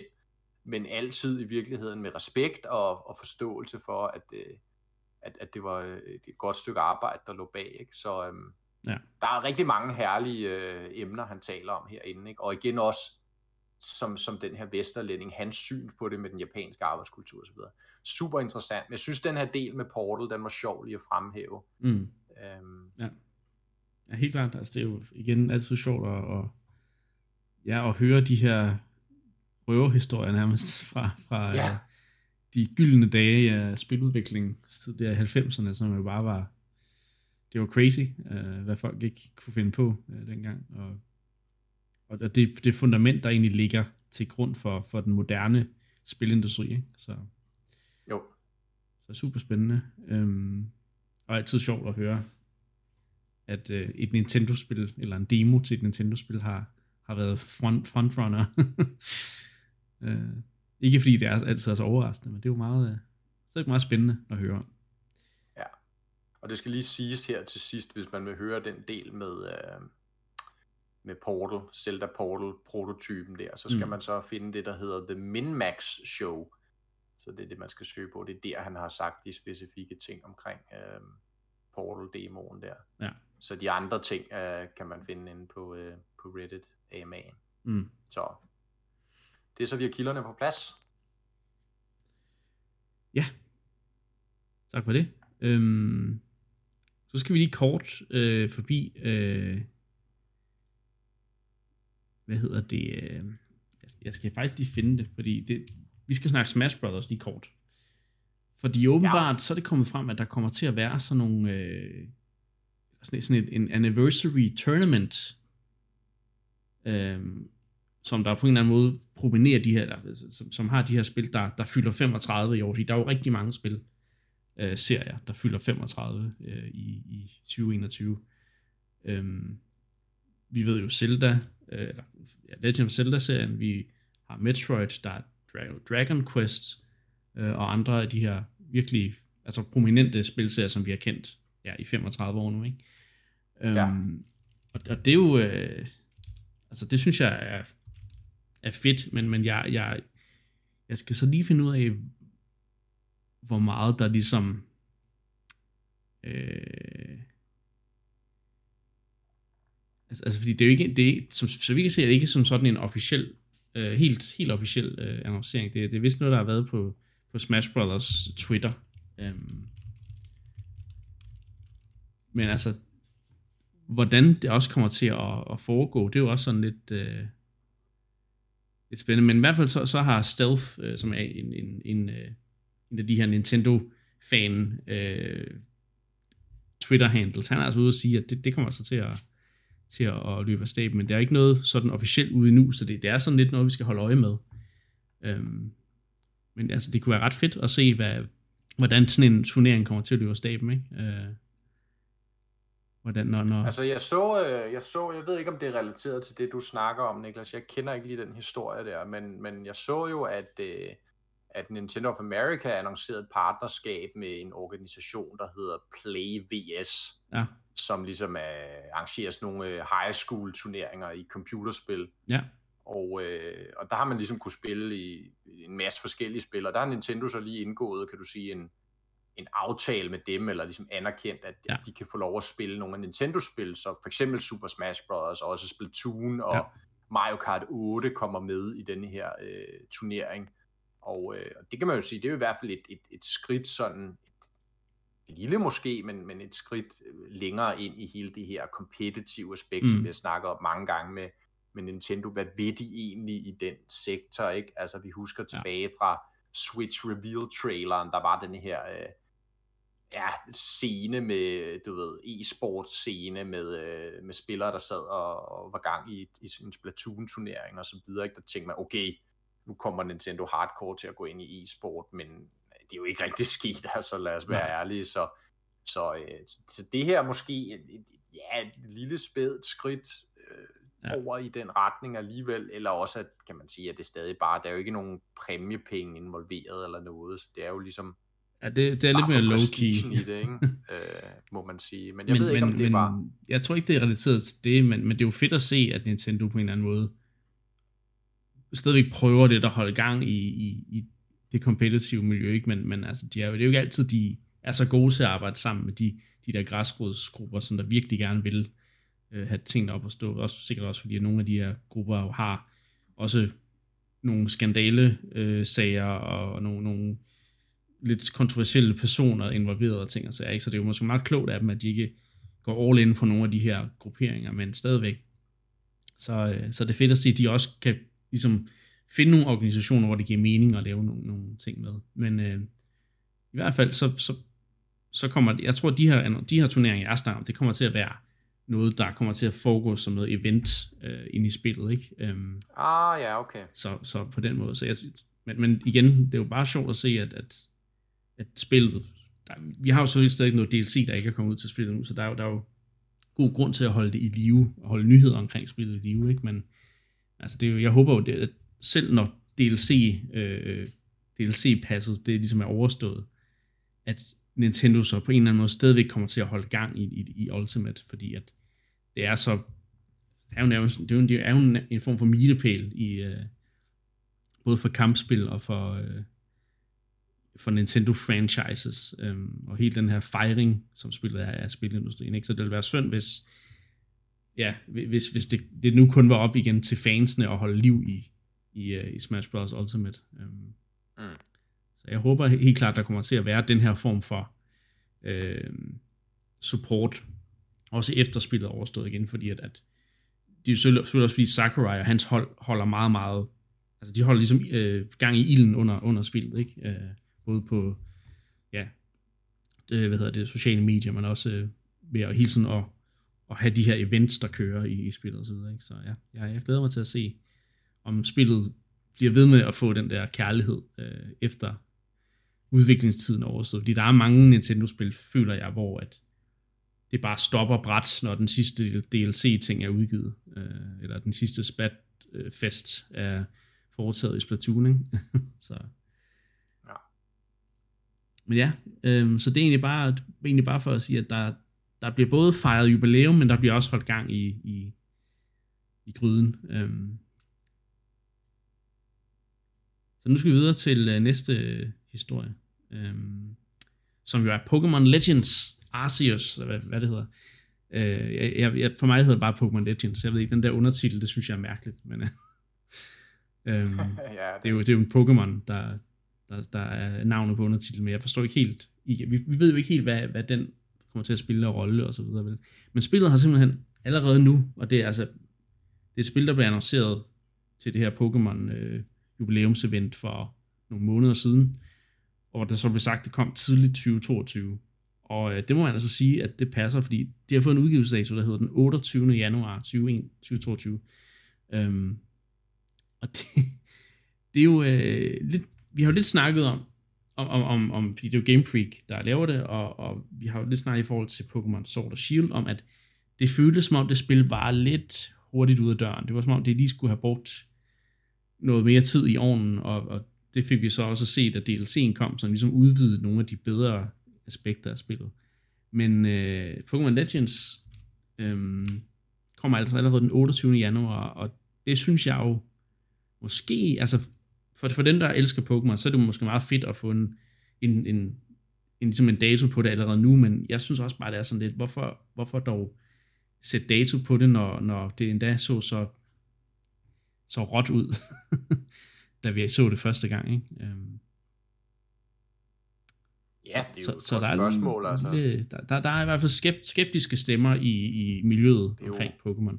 Det er, jo, det er jo, kan man sige, paradoxalt i virkeligheden, ikke? at man skal høre øh, folk og fans blive utilfredse over, at der bliver sat en dato på et spil. Ikke? Øh, fordi det betyder jo, at det er ved at være klar. Ikke? Eller, ja. Så klar til januar i det her tilfælde. Men altså, de føler sig rimelig sikre på, at det kan blive klar til januar. Ja, for ellers vil ikke give en dato.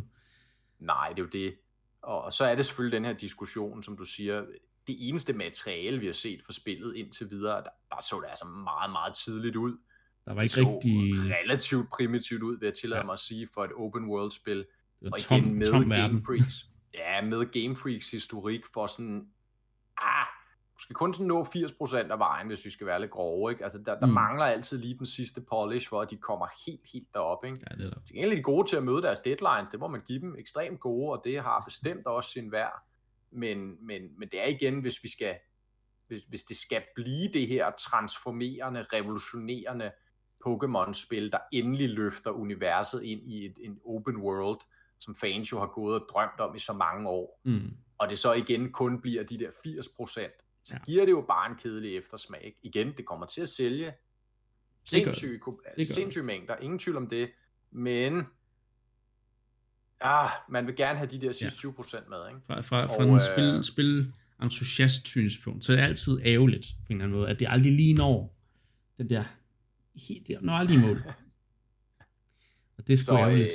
Øh, og de, ja, og, det, og det, altså det må vi se, det er jo ren spekulation det her. Det kan være, at det vi så sidste gang var en, en meget tidligere øh, demo, de havde optaget fra mm. et meget, meget tidligere build. Det kan være, at vi ser det til et træ lige om lidt, og det er meget, meget mere poleret, ser mm. meget flottere ud, og så vil alle de her kritiske røster, de vil være øh, forstummet. Det kan også være, kan at, håbe, at, at vi har ret. Ja, men, men lad os nu se. Ikke? Jo. Øhm, oven i det jo ikke, så fik øh, de to øh, Diamond og Pearl øh, remasters, eller remakes, må vi jo nok hellere kalde dem, fik også dato, ikke? og de kommer så til november. Mm. Så, øh, så der har vi jo en af, kan man sige, datosat en af Nintendos store juleceller, der der, må man sige. Også bare sjovt, at de ligger så tæt, altså de to Pokémon-spil, ikke? Ja. Det er jo, det er jo ja. Rimelig store spil begge dele. Altså, jeg tror også, uh, remakesene der kommer til at sælge sindssygt. Så altså, spørgsmålet er, om, om man kan nå at blive færdig med, med, med remakesene, inden uh, Legends kommer. Altså, jeg, jeg kommer til at smide det med det samme, at, at Legends kommer, fordi det er jo mere den type spil, jeg har lyst til at spille, ikke? Men jo. måske, men det kan også godt være nu, når det kommer så tidligt, så at sige, at man lige skal vente og se, hvad, mm. hvad, hvad siger anmeldelserne, ikke? Fordi, øh, jo. Hmm, ja, men vi må se, hvad der, hvad der kommer af, af, af trailer, fordi vi, vi har jo 100% ikke set det sidste, den sidste trailer fra spillet. Altså igen, som du siger, i 3 kommer der måske noget, måske kommer der et eller andet til en Pokémon Direct i uh, løbet af efteråret, ikke? Um, de skal jo både hype remakesen op af Diamond og Pearl og uh, det nye Pokémon Legends Arceus. Um, så ja, men ja, jeg må sige, at jeg er skeptisk, og det er, det er jeg hovedsageligt fordi, at Game Freak jo virkelig tabte bolden på, uh, på de seneste Pokémon, mainline Pokémon-spil, Sword and Shield, ikke? Um, Ja, og alligevel blev de nogle af de bedst sælgende spil i ja, serien, ikke? Så det det. Der, har du, der har du lige præcis dilemmaet her, ikke? Ja. At de, de, de slipper fint afsted med det. Det gør de. Altså, folk køber Pokémon-spillene, uanset om de har de der sidste 10-20% polish eller ej. Ja. Øh, spiller dem, er glade nok for dem, i hvert fald til, at de også kører det næste Pokémon-spil. Så hvorfor mm. skulle man bruge flere penge på at lave spillet endnu større, endnu flottere, endnu... Det er jo Nintendos svar på Call of Duty, eller øh, Madden eller FIFA, ikke? Altså, fordi at de kan nærmest lave så lidt øh, ændringer på spillet som muligt, og så stadigvæk sende dem ud, og så vil de stadigvæk sælge flere millioner øh, kopier, ikke? Så, så ja, det er, det er godt nok et dilemma, men, men altså, så man, som en, der sidder og virkelig har ønsket at få sådan et open world Pokémon-spil i så mange år, det, det kunne man jo høre, da jeg snakkede om det, øh, da det først blev annonceret, der var jeg jo helt oppe at ringe, altså. Og nu kan jeg bare mærke, at ah, det, det har sat lidt en dæmper på det, at det kommer allerede der, men igen, som sagt, det kan jo være, at de har vist meget, meget, meget tidligt øh, indhold fra spillet første gang, vi så det, og at der rent faktisk er mere kød på, kød på det, ikke? Øh, men nu må vi se, nu må vi se.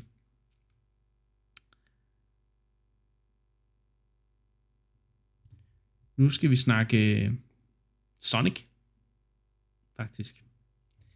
Uh, ja, øh, så kommer jeg på udbanen. Ja, det, det ved jeg. Men øh, det kan være, der er faktisk en nyhed her, at der faktisk kan være, at du kan blive lidt indvidet i hele, hele Sonic. Ja. Nå, nu må vi se. Øh, der er to nye Sonic-spil, der er blevet annonceret til, øh, til Switch. Øh, til et Sonic øh, 30-års jubilæumsevent i går. Øh, sådan en, faktisk sådan en direct, øh, i, i, hvor Sega lidt prøver at gøre, hvad, Ja, det, det, er lidt, det er lidt sjovt, ikke? At Sega DOS på Nintendo men øh, ikke, ikke længere. Nu er det Sega DOS, hvor Nintendo DOS... Ja, ja, jeg kan ikke, jeg kan ikke lave den.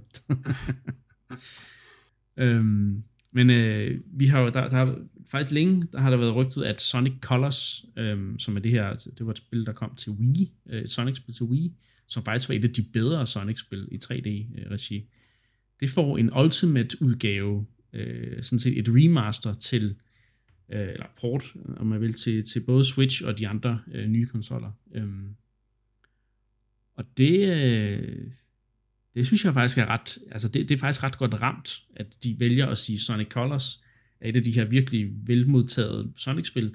Det synes, det synes de lige, at, at det synes sikkert ville give god mening, at det kunne komme ud til, til en ny generation, ikke? Øh, med, med nye controls, som ikke er waggle-baseret og så videre. Øhm, så ja, jeg glæder mig til at se, øh, fordi det ser sindssygt flot ud fra den trailer, der, øh, der har været. Så, så ja, jeg tror, det bliver, øh, det bliver et godt, godt spil, der kommer her den 7. september. Øh, så hvis man ikke har spillet et af de bedste 3D Sonic-spil, så øh, har man altså, får man altså muligheden for det til Switch til efteråret. Ja, det kunne godt være, at jeg skulle give det et skud. Jeg har, som du siger, hørt gode ting om ja. Sonic Colors. Der er et af de der spil, som som den dedikerede fanbase ligesom altid fremhæver, når mm. det kommer til det her ellers, den her ellers forfærdelige historik af Sonic 3D-spil. Ja, puha. Øh, så, så, så ligesom Colors, det er ligesom, øh, hvad kan man sige, øh, fyrtårnet. Ja. Det, der, øh, der, der, der, der lyser vej. Helt sikkert. Mod et godt, et, mod et godt 3D Sonic-spil, så... Ja, det, det var ja. et af de første gode efter tre forfærdelige spil i rap. Øh, Sonic 2006 til Xbox, som var, som var et af de mest buggy spil, der nogensinde er blevet lavet. Øh, og som også havde nogle lidt uheldige øh, andre kontroverser omkring sig. Øh, og så, hvad hedder det, Sonic øh, Unleashed, hvor Sonic lige pludselig var en vareulv. Øhm, oh. et, måske et varepindsvin, må jeg jo hellere sige, øh, hvilket var meget, meget mærkeligt. Øh, og så også Sonic and the Secret Rings, eller jeg kan ikke huske det, et eller andet spil, hvor Sonic bliver en ridder og tager tilbage til, til øh, arturisk øh, England, og, altså, altså, og, og får Excalibur, og tænker, det er meget, meget, meget mærkeligt. Og så kom Sonic Colors til, til Wii, og som virkelig, du ved, øh, satte Sonic tilbage på sporet, og så kom Generations senere, som også var, var godt, og så har vi selvfølgelig også Sonic Mania øh, senere, den 2D. Men når, når vi, vi bliver lige lidt ved, ved 2D øh, Sonic, fordi øh, der kommer også det her Sonic Origins, som er en sampakke med Sonic 1, Sonic 2, Sonic 3, Sonic Knuckles og Sonic CD. Så det vil sige, at alle de klassiske 2D Sonic-spil kommer i en samlet pakke. Jeg tror faktisk, det er en af de eneste måder, ud over Wii's Virtual Console, at du egentlig kommer til at kunne spille Sonic 3 uh, af Knuckles, i hvert fald på i Nintendo-regi. Øhm, så det er, jo, det er jo ret fedt. Så igen, hvis, hvis du gerne vil lidt mere ind i, i Sonic-serien, jeg ved godt, det er ikke lige noget, der har sagt dig noget. Øhm, før i tiden, så, så vil Origins være en rigtig god, god ting. Jeg glæder mig til, jeg skal have det, fordi jeg, øh, jeg skal spille Sonic 3 og Sonic Knuckles igen. Øhm, måske endda også finde i få gennemført Sonic CD, som jeg aldrig rigtig har, har fået, fået kommet igennem. Så. Ja. Altså jeg må sige, at jeg er nok umiddelbart mere interesseret i 3D-spillet i Colors ja, der. Ja, det forstår øh, fordi jeg, jeg har prøvet, jeg har prøvet at spille Sonic 1 og 2 mange gange, ikke? Øh, ja. og, og ligesom støder panden mod muren på de samme ting, der irriterer mig, men, men, øh, men, men 3D-spillene har jeg sådan set aldrig rigtig beskæftiget mig med, og, øh, og det kunne være, og jeg elsker jo 3D-platformer, så det kunne være oplagt måske at hoppe på, øh, ja. på Colors Ultimate. Altså Colors, altså Colors spillet har jo det her ekstra, øh, den ekstra dimension med, at du har de her wisps, som du skal samle og, og redde og ting og sager. Men når du samler en wisp op, så får Sonic sådan en ekstra øh, e- e- ability, så for eksempel hvis han samler en wisp op, der har sådan en, et bord, så kan han bruge sig igennem øh, øh, terræn og ting og sager for at komme andre steder hen. Og det, det, det er sådan en, altså, så du har både det klassiske 3D Sonic gameplay, men så har du de her ekstra komponent ovenpå med de her øh, wisps, der giver abilities. Altså det er, altså, og det skulle fungere øh, ganske godt. Øh, har du spillet Colors øh, selv på Wien oprindeligt? Ja, for mange, mange år siden, der, der spillede jeg hos en kammerat, men, men øh, jeg kom aldrig så langt i det, og det var ikke fordi, fordi jeg, jeg på det som der var ikke så interesseret i, i 3D Sonic længere, fordi jeg var blevet så skuffet over alle de andre spil. Jeg havde næsten ikke spillet noget ja. siden Adventure 2. Så, øh, så jeg, jeg husker det ikke så godt, men jeg husker at det var ret sjovt med de der wisps. Øh, og ja, cool. det, det spillede egentlig ret fint, øh, som jeg husker det. Så, så det er en ny udgave, helt klart. Det, det ser jeg frem til. Det, det kunne jeg godt overveje at købe. Jeg, jeg er ikke 100% sikker på det endnu, men jeg kunne godt overveje det. Det sidste, der så, øh, den her præsentation havde så sådan en One More Thing. Øh, og det er måske den fladeste One More Thing teaser, jeg nogensinde har set. Det tror, har jeg nok sagt mange gange, men øh, de viste en, de sagde, der, der, vi har en ting at vise til, og så kom der sådan en trailer med Sonic, ja, sådan prærenderet øh, 3D Sonic, der løber igennem en, en jungle, og laver nogle logoer, mens han løber rundt og ting og sager. Og det er det. Uh-huh. Det, var den, det var den teaser. Der er ikke noget gameplay, der var ikke noget ting. Der stod bare, det, der kommer en ny Sonic fra øh, Sonic Team i 2022. Okay, ja, det lyder så som det er et eller andet altså nyt højprofileret mainline Sonic-spil. Så jeg, jeg vil tro, det er et nyt 3D Sonic, ligesom med ja. Sonic Generations og Sonic Forces. Og som er, som er på ellers. meget tidligt stadie, lader ja. det til, når de kun viser noget, sådan noget så har der så været, trailer, eller hvad vi skal kalde det. været nogle rygter ude og sige, at øh, der er noget, der hedder Sonic Rangers, som skulle være en eller anden form for open world 3D Sonic. Øh, fordi at, at åbenbart har Eurogamer øh, rapporteret, at en eller anden form for, for press release, der ikke skulle have været udsendt fra Segas PR-team, der, der, der, sælger, der siger de, announcing new console experiences, Sonic Colors Ultimate and Sonic Rangers. Further details on net, ny Netflix-serie, ting og sager, men der, der, der har de åbenbart lidt kommet til at like navnet på det her nye spil.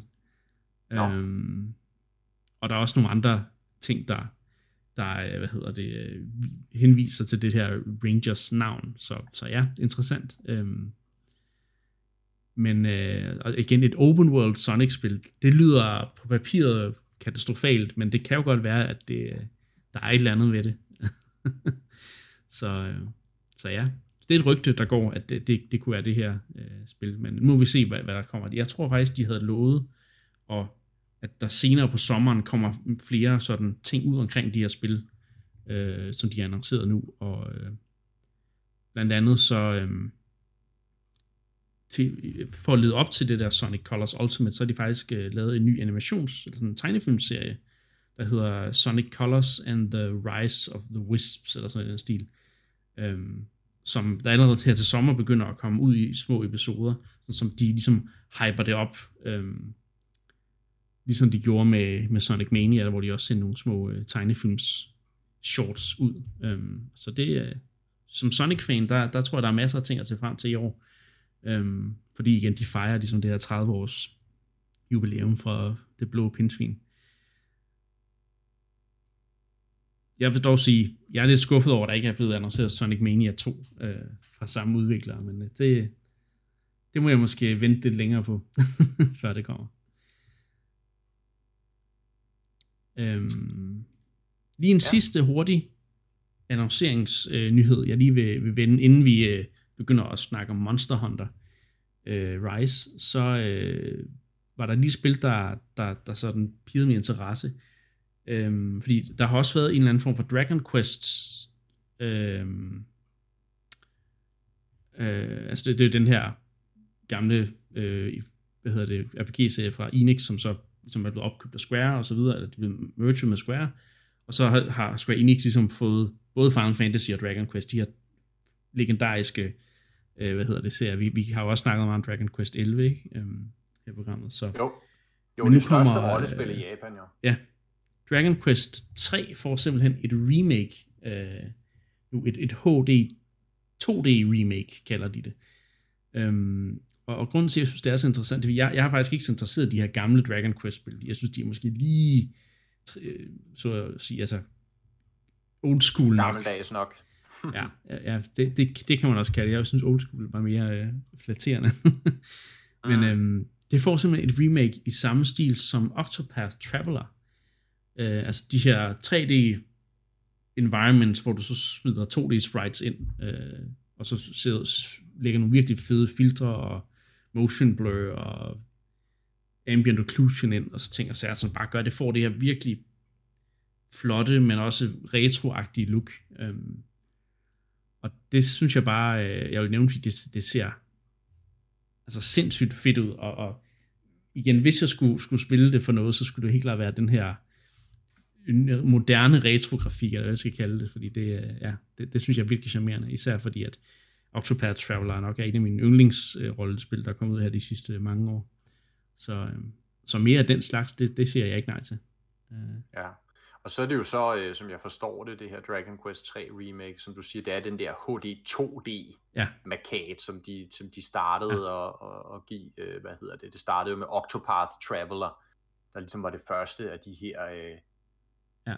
ja, HD 2D spil, ikke? Med, øh, med sådan øh, 2D-grafik med moderne sådan øh, rendering-teknikker og effekter, der får det er blandt andet, øh, der er blandt øh, Masaki Hayasaka, som også har, har øh, været med i Octopath Traveler. Han er faktisk producer på, på spillet, så der, der er helt klart en connection der.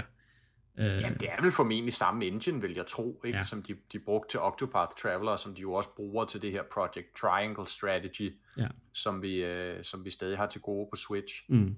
Så altså, det giver jo god mening, men altså ikke en Switch-eksklusiv, det her Dragon Nej. Quest Nej, det er det ikke. remake. Det kommer til alle platformene. Ja, der, der, har de, de siger, de har, ud, om det kommer til De siger bare, at det er worldwide, world, worldwide simultaneous release on home console. ja, så må ikke, så, der kommer en Switch. Jeg, jeg tænker, der kommer også. en Switch-version, men det bliver ikke ja. eksklusivt. Øh, no. Det er timed exclusive, som øh, Octopath var. Men det er en herlig stil, det må jeg sige. Det, det, ja. Det, det er nærmest nok til, at jeg hopper på, bare for at, at, at tulle lidt rundt i de der hyggelige... Mm. Øh, Ja, det er virkelig HD, flot. 2D-omgivelser. Og jeg kan også se, at de har lavet øh, combat-sekvenserne om, så de også bare ser sindssygt flotte ud. Så, så ja, det kan godt være, at jeg, jeg kan se lidt imellem fingre med, med gammeldags turbaseret combat, hvis øh, grafikken er, er ja. super, super hyggelig og, og flot. Og igen, hvis musikken også har fået et ordentligt overhaul. Ikke? Um, mm. Så, så der er noget at se frem til for, for old school RPG-fans. Um, men nu, ja. Mark. Og så er der, og så er der så, nej, jeg vil bare lige ja. nævne, der, de annoncerede jo så også en 12'er, ikke? Dragon Quest 12, The Flames of Fate. Ja. Øh, men der har de ikke sagt noget om, hvilke platform nej. det er på, og man kunne jo forestille sig, fordi det er jo så ligesom high-end Dragon Quest, at det nok er et PlayStation 5 Xbox-projekt. Måske forhåbentlig også Switch Pro, men Ja, det må tiden ja, vise. Altså, det, nok ikke kom, jo til, at... kom jo til Switchen lidt senere. Øh, ja, først i... noget senere, ikke sådan en, en, en speciel udgivelse, så, ja. så lad os nu se. Men øh, der er også en 12'er på vej i hvert fald. Det, så det kører for Dragon Quest. Det De har også annonceret Dragon et, et Dragon Quest 10 offline. Oh, men, men der er så lidt, u- der er lidt tvivl omkring, hvorvidt det kommer til øh, Vesten eller ej, fordi det er aldrig nogensinde blevet udgivet, så vidt jeg forstår, no. i Vesten. Det er sådan, det er sådan en MMO, og nu kommer der så en offline udgave af det MMO. Så, det lyder lidt trist. Ja, Øh, men øh, det, øh, det ser heller ikke sådan super... Det ser ikke lige så interessant ud som hverken 3'erne eller... Altså 12'erne, der ved, har vi ikke set noget gameplay, der har vi jo bare set et logo. Øh, men, øh, Ja. men så er det fedt at, at vide, at, at det vil også give mening, at de vil lave en 12'er, fordi som du siger, det er en af, hvis ikke den største, så er det en af de største rollespilserier i Japan, ikke? Så. Men øhm, en anden, øh, Monster Hunter. en anden stor serie, Monster Hunter, Monster Ikke Hunter Rise, i Japan. Ikke mindst i Japan. ikke mindst i Japan. Øhm, Ja. der er kommet en ny version, en, allerede en 3.0, det går hurtigt med de der øh, versioner. Det går hurtigt. Spillet er kun to måneder gammelt, og vi er allerede oppe på version 3.0. Øhm, de, øh, altså nu spillet jo færdigt. Øh, man stod jo i den her lidt bizarre situation, da, da Monster Hunter Rise kom ud, for uden at være et, et forrygende spil. Øh, jeg snakkede jo også varmt om det her i programmet. Ja. Da det launchede, så fandt øh, dem, der havde spillet lidt længere ind i spillet, jo ud af, at øh, der manglede simpelthen en slutning. Ja. Altså lige pludselig så sluttede spillet bare sådan lidt underligt, og så kom credits, og så, nå, det var det. Ja. Men der var ikke rigtig sådan nogen forløsning på det hele. Og der stod det jo klart, at øh, Capcom har simpelthen haft svært ved at få hele spillet færdigt. Mm. Lidt, lidt spøjs situation, meget spøjs situation, må man sige. Og, øh, og, men, men de har så alligevel kunne gøre den færdig her øh, to måneder senere. Ja. Så nu er med version 3.0 spillet færdigt, kan man sige. Der er en slutning, der giver mening. Jeg har ikke selv oplevet den endnu, men det, kan jeg, det må man forstå, at der er. Og øh, ja, også kommet nogle ekstra monstre, noget ekstra DLC og noget, så der er smæk på Rise, og øh, med god grund, fordi det er altså lige rundet 7 millioner solgte kopier. Ja. Det er imponerende. Altså imponerende. Jeg har ikke tallet for, desværre, det gad jeg godt se, jeg har ikke tallet for, hvor hurtigt det seneste Monster Hunter, altså Monster Hunter World, det rykkede derop. Mm. Men jeg tror i hvert fald ikke, hvis det var hurtigere end Rise, så jeg tror ikke, det var meget hurtigere. Og det der jo var med World, var, at det launchede altså på både Playstation og Xbox på samme tid, så to platforme. Og det er det Ja, der altså taler kun om et. Monster Hunter-spil. Kun på Switch ja. endnu. Kommer en PC-version næste år, som bekendt. Kun på Switch. 7 millioner kopier på to måneder. Det er voldsomt. Det er et virkelig, virkelig populært spil. Fortjent. Forrygende mm. spil, som sagt. Der er, der er virkelig gang i Monster Hunter også, må man sige. Det må man sige. Den har virkelig taget Vesten, især med stormen også. Altså Japan, der fortsætter bare med at, at være yber populært, ikke? Så Jo. Så det er jo spændende at se, hvor øh, altså også kan man sige hele det videre forløb med Monster Hunter, altså de annoncerede jo i denne her sådan, kan man sige Monster Hunter Direct, som det jo nærmest er, alt er jo Direct nu om stunder. Ja. Men øh, at der selvfølgelig vil komme flere opdateringer også til Monster Hunter Rise, og det er jo ikke fordi, at nu er de så bare færdige. Men nu kan man sige, nu er spillet ligesom færdigt, som det der måske oprindeligt skulle have været færdigt for to måneder ja. siden, da spillet udkom. den, den rigtige 1,0. Ja, den rigtige 1,0 med slutningen og det hele, ikke? Så, øh, Så nu, nu kan de fokusere altså, på opdateringer med monstre og ja. features og ting og sager. Det, er- det er jo, det er, som jeg, som jeg har sagt et par gange nu, en, en meget bizarre situation, ikke? Fordi på den ene side har man jo virkelig lyst til at skose Capcom for virkelig at altså, udgive et spil, der mangler slutningen. Ja. Ja. Altså, det er jo, det er jo, det kan man nærmest ikke huske, at, at, at man har set før, vel? Altså, det er jo nærmest uden fortilfælde på den måde at shippe et spil, der, der ligesom mangler en, en substantiel del i slutningen. Men omvendt må man også bare konstatere, at spillet, det er så, spillet er så godt, og, og spillet er også så stort, også fordi der er hele multiplayer-aspektet og så videre. Mm, der er ja. meget, man kan grinde i endgamet, og har kunnet grinde også op til det her punkt. At det er ligesom om, fansene har ikke rigtig kunne blive sure over det, eller jeg har heller ikke rigtig sådan kunne blive, fordi, nå ja, okay, de har samtidig været transparente og sagt, jamen den kommer, og den ja. Kommer lige om lidt, og det har de så også leveret på. Det er jo De det. har så leveret i slutningen der kun, kun øh, to måneder senere. Så fair nok, de, de slipper måske for denne gang. Det, der i virkeligheden ærger mig mest Mm. med, den, med den her situation, det er jo så, jeg er jo en af dem, der godt kan lide at købe et, et Switch-spil fysisk. Ja. Så har jeg ligesom et cartridge med spillet, så en eller anden dag, når online-serverne bliver taget ned, har jeg ligesom stadig mit cartridge, jeg kan sætte i maskinen og spille spillet. Men du har så ikke gøre. øh, udgaven med den rigtige slutning. Nej, det er jo det, ikke? Fordi at det, der, det, der så er printet på cartridget, ikke? det er jo så øh, spillet, som det var for to måneder siden, det vil sige uden slutningen. Ikke? Ja. Så, øh, så den vil man så aldrig rigtig få på, øh, på cartridge, medmindre øh, selvfølgelig de går ind og opdaterer nogle nyere forsendelser med, øh, med, med det fulde spil, men det, det vil jeg nu se, før jeg tror det. Ja. det er egentlig det, der ærger mig mest, ikke? at det føles sådan lidt weird at have et ukomplet spil på, på cartridge mm, ja. i det her omfang, som man ser her. Så. Men, øh, Men heldigvis stadigvæk et, et godt spil, ja. øh, som ja, ja. der på ingen måde ser ud til at sløve ned øh, lige forløbig.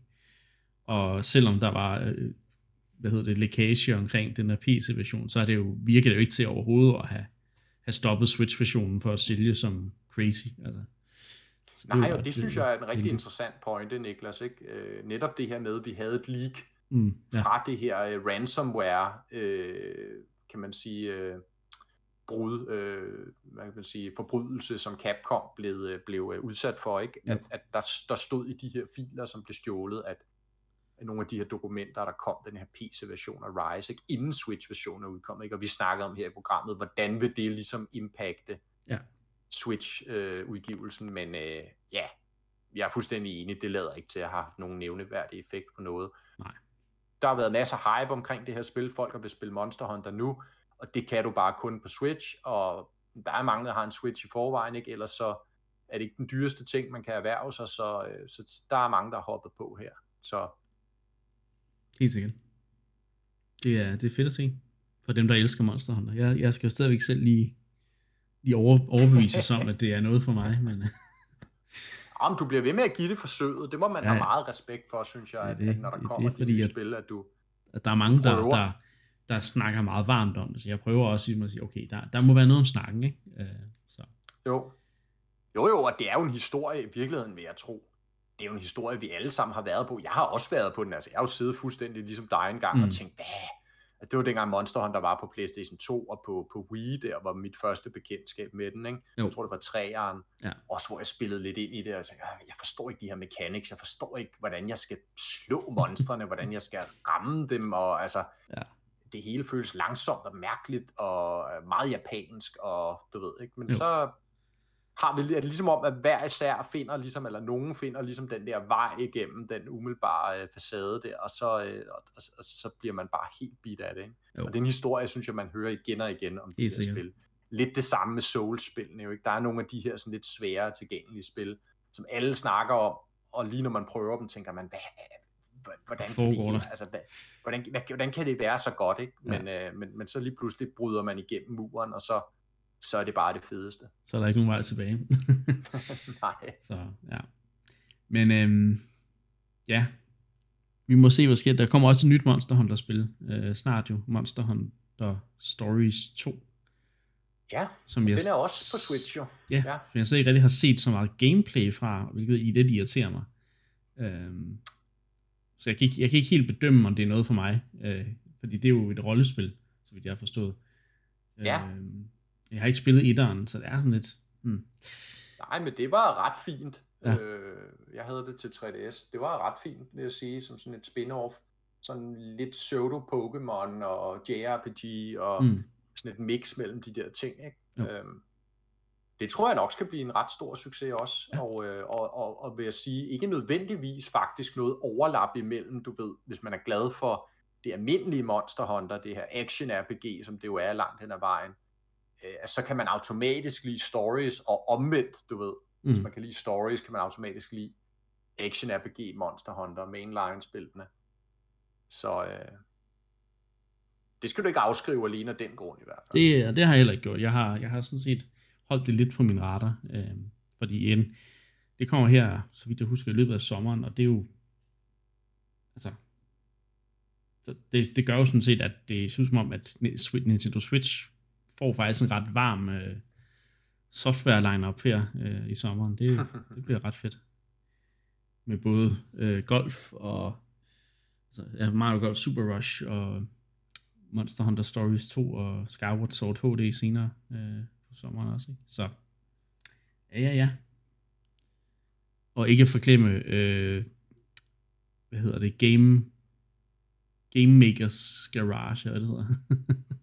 som jeg jo øh, så vi de har fået en ny trailer også, skal jeg lige huske at sige. Og der, der øh, er jeg stadigvæk meget interesseret i at se, hvad, hvad, hvad det bliver for en størrelse, øh, det her spillavningsspil. Øh, så.